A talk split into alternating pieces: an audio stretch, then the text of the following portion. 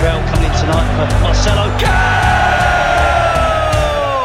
Nak tahu perkembangan dunia bola sepak di Malaysia atau luar negara? Semuanya dalam Bola Bro. Okey, kembali bersama dengan saya Hanif Miswan di Bola Bro di podcast Ais Kacang ni. Boleh ikuti kami di Facebook dan juga di Twitter dan juga di Instagram Ais Kacang iaitu Ais Kacang MY dan juga di website www.aiskacang.com.my. Kali ini kita nak bawakan satu kisah bukan perkara yang mainstream, bukan tajuk yang uh, sangat-sangat popular tetapi saya kira sangat penting untuk dibicarakan. Bersama dengan dua sahabat saya Ahmad Muzammel semuanya bola.com dan juga Khalilul padangBolaSepak.com. Kedua-duanya saya percaya boleh relate dengan topik pada kali ini iaitu grassroots football ataupun pembangunan bola sepak akar umbi mungkin sudah tiba masa untuk diberi perhatian dengan lebih serius. Selamat datang kedua-duanya sekali lagi. Terima kasih. Terima kasih. Okey, pendapat anda berkenaan dengan pembangunan bola sepak akar umbi di Malaysia ni Muzamil? Kita menuju ke arah betul tapi ad, saya berpendapat ada beberapa perkara kecil yang boleh diperbetulkan dan saya mengharapkan lebih ramai orang terlibatlah dalam scene pembangunan bola sepak akar umbi ni. Hmm, anda sepanjang pemerhatian anda Kal uh, mengikuti perkembangan bola sepak ini bagaimana saya, tahap?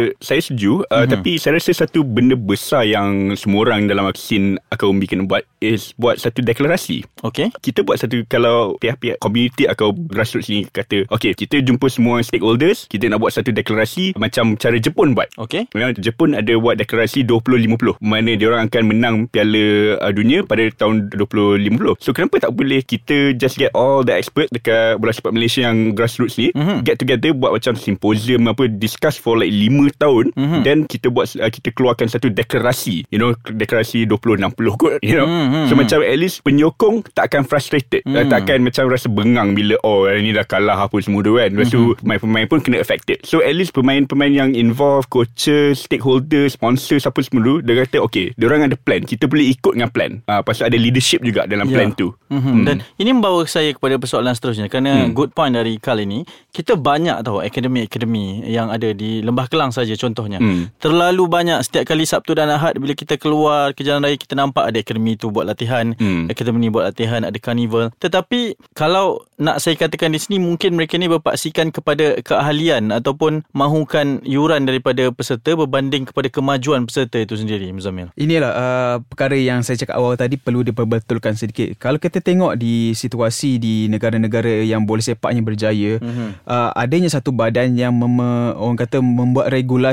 membuat satu satu rang undang-undang, bukan rang undang-undang lah kot, mungkin satu satu standard yang perlu dipatuhi oleh semua akademi uh, Hmm. swasta ni untuk memastikan supaya produk yang mereka keluarkan itu menepati DNA bola sepak yang negara tersebut mahu Hmm. mainkan. Ya. Apa yang berlaku sekarang ni di Malaysia adalah masing-masing buat kerja masing-masing which is okay lah uh, daripada tak Fair, buat langsung fair. ha, Hmm. hmm. daripada tak buat langsung baik hmm. buat sesuatu kan cuma yang jadi masalah apabila akademi A buat benda lain akademi B buat lain tapi sooner or later nanti budak-budak ni akan bermain sama-sama nanti di peringkat Hmm. besar nanti jadi akan ada produk yang boleh tahan bola dengan betul ada Ya. produk yang tak boleh tahan bola dengan betul Hmm. Bagaimana ha, uh, high endnya itu kan yang yang kita Yeah. perlu perhatikan. Kalau melihat kepada perkara sebegini. Sama Semua stakeholders Again macam saya cakap tadi Hmm. Kita kena sat- Satukan And create satu plan lah Macam like Kita kena buat satu plan Satu deklarasi Mhm. mm-hmm. As long term And uh, mem- apa Bawakan orang yang memang uh, Ikhlas kepada uh, Agenda bola sepak uh, Grassroots Mm-hmm. Hmm. Okey sebab sekarang ni memang banyak sekali persatuan-persatuan ataupun saya nak katakan tentang persatuan bola sepak yang telah sedia ada ini perlu atau tidak mereka bertanggungjawab terhadap perkara sebegini. Sudah tentu memang sepatutnya mereka menggalas tanggungjawab ni untuk membangunkan bakat-bakat tempatan di negeri mereka.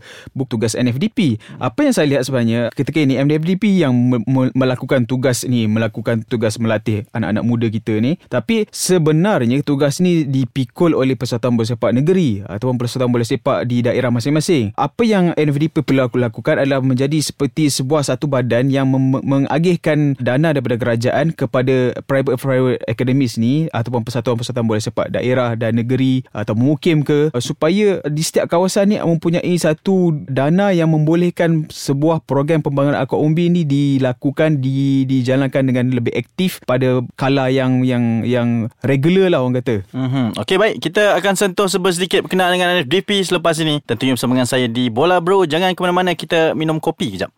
www.askacang.com.my untuk terus bersama dengan kami. Boleh klik di section uh, bahasa Melayu dan juga terus cari sahaja Bola Bro bersama dengan saya Hanif Miswan untuk terus mengikuti perkembangan bola sepak dalam dan luar negara untuk sama-sama kita menzahirkan rasa cinta terhadap bola sepak negara ini okey?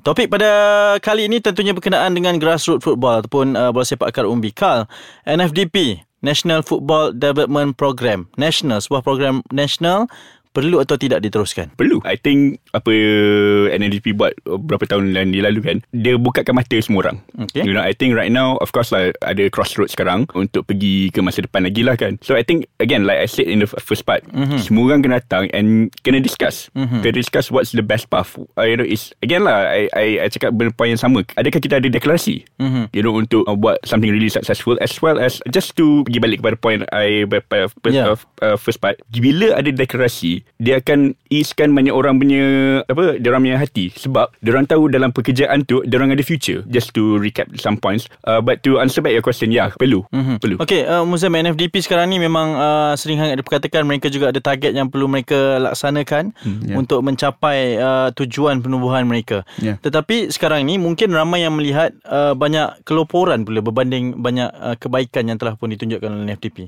uh, pada satu segi mungkin kalau daripada awal penubuhan NFDP itu anda mempunyai pemikiran yang negatif memang anda akan nampak negatif saja tentang Okay. NFDP ni tapi pada masa yang sama uh, kita harus akui ya, NFDP ada beberapa luang ruang yang untuk diperbaiki mm-hmm. yang boleh di diinovasikan lagi saya tertarik dengan uh, luahan seorang jurulatih akaumbi yang saya yang saya sembang baru-baru ni Kenneth Raja Gobal anak K Raja Gobal eh Okey? Uh, uh, Kenneth memberitahu saya apa yang NFDP perlu lakukan ketika ini adalah menjadi sebuah badan yang menetapkan standard private economist ni. Uh, Hmm. Sebab sekarang ni ketika ini masing-masing buat kerja masing-masing dan Betul. untuk menjawab soalan Kal tadi yang tentang ada te, ada adanya deklarasi tentang bola sepak akaumbi ni atau tidak. Ya. Saya jawab tak ada ya Kal. Yeah, no, Maksudnya ada. maksudnya semua ada. semua berpaksi kepada tujuan masing-masing. Ya, Itu masing-masing buat kerja masing-masing, masing-masing ada objektif masing-masing, masing-masing ada agenda masing-masing. Dia macam Ah, sekolah balik lah. Ah, Hmm. Okey maksudnya okey walaupun ada NFDP tetapi ada akademi-akademi lain mereka ni tujuannya bukan untuk memajukan atau bersaing dengan sihat. Itu Ya, maksudnya. Maksudnya mereka ada yang nak jadi private academist yang paling banyak duit. Okey. Ah, ada private academist yang uh, jurulatih je daripada day one lagi memang tak setuju dengan falsafah NFDP. Mm-hmm. Uh, ada yang setuju dengan NFDP. Hmm. Jadi skala 1 ke 10 uh, how bad betapa ter, berapa teruknya uh, pembangunan grassroots uh, ataupun akar umbi di Malaysia ni. Satu paling teruk ke? Satu yang paling teruk, 10 yang paling bagus lah macam biasalah. uh, Saya guna skala adil lah Adil. No, Lima. no, no, no. Saya saya guna skala uh, saya saya guna nisbah at least ada lah. Alah, dia ni memang falsafah betul lah eh. Muzamil? Just jujur je lah eh. Ah, jujur, Ah, jujur. jujur. Saya bagi 4 per 10 lah kot. 4 per 10 maksudnya hmm. tidaklah berapa baik tetapi yeah. di Banyak lagi ruang. banyak lagi ruang untuk diperbaiki. Okey, mungkin kerana kita memang terlampau dahagakan, dambakan kejayaan dan kita tak nampak potensi-potensi pemain-pemain muda, Muzamil. Kita ada sebenarnya bakat tu Cuma itulah Saya fikirkan uh, Dari segi bola sepak Mungkin ada banyak Yang boleh kita pelajari Daripada negara-negara terdekat Kita boleh contoh, ambil contoh Daripada Singapura sendiri pun Dah banyak dah Contoh Thailand hmm. Kemudian Punca saya bagi Markas 4 per 10 tadi tu Adalah kerana Ketiadaan platform Untuk kanak-kanak wanita Kanak-kanak Ah, perempuan Untuk bermain bola sepak Daripada peringkat kecil Hmm, sehinggalah ke peringkat dewasa ni sukar nak mencari yeah. Uh, bakat Yeah. di wanita kan. Okey, tentu kalau kita nak cerita mengenai perkara ini memang takkan habis. Cuma 2 jam minit Betul. tak cukup 10 minit dia ais kacang ni ya. Uh, mungkin kita akan bercerita lagi lah. Terima kasihlah kedua-duanya. Kita tamatkan terlebih dahulu siaran pada episod kali ini. Kita jumpa lagi di podcast Ais Kacang ni. Jangan lupa untuk like Facebook kami iaitu page Ais Kacang. Jumpa lagi. Bye-bye. Bye-bye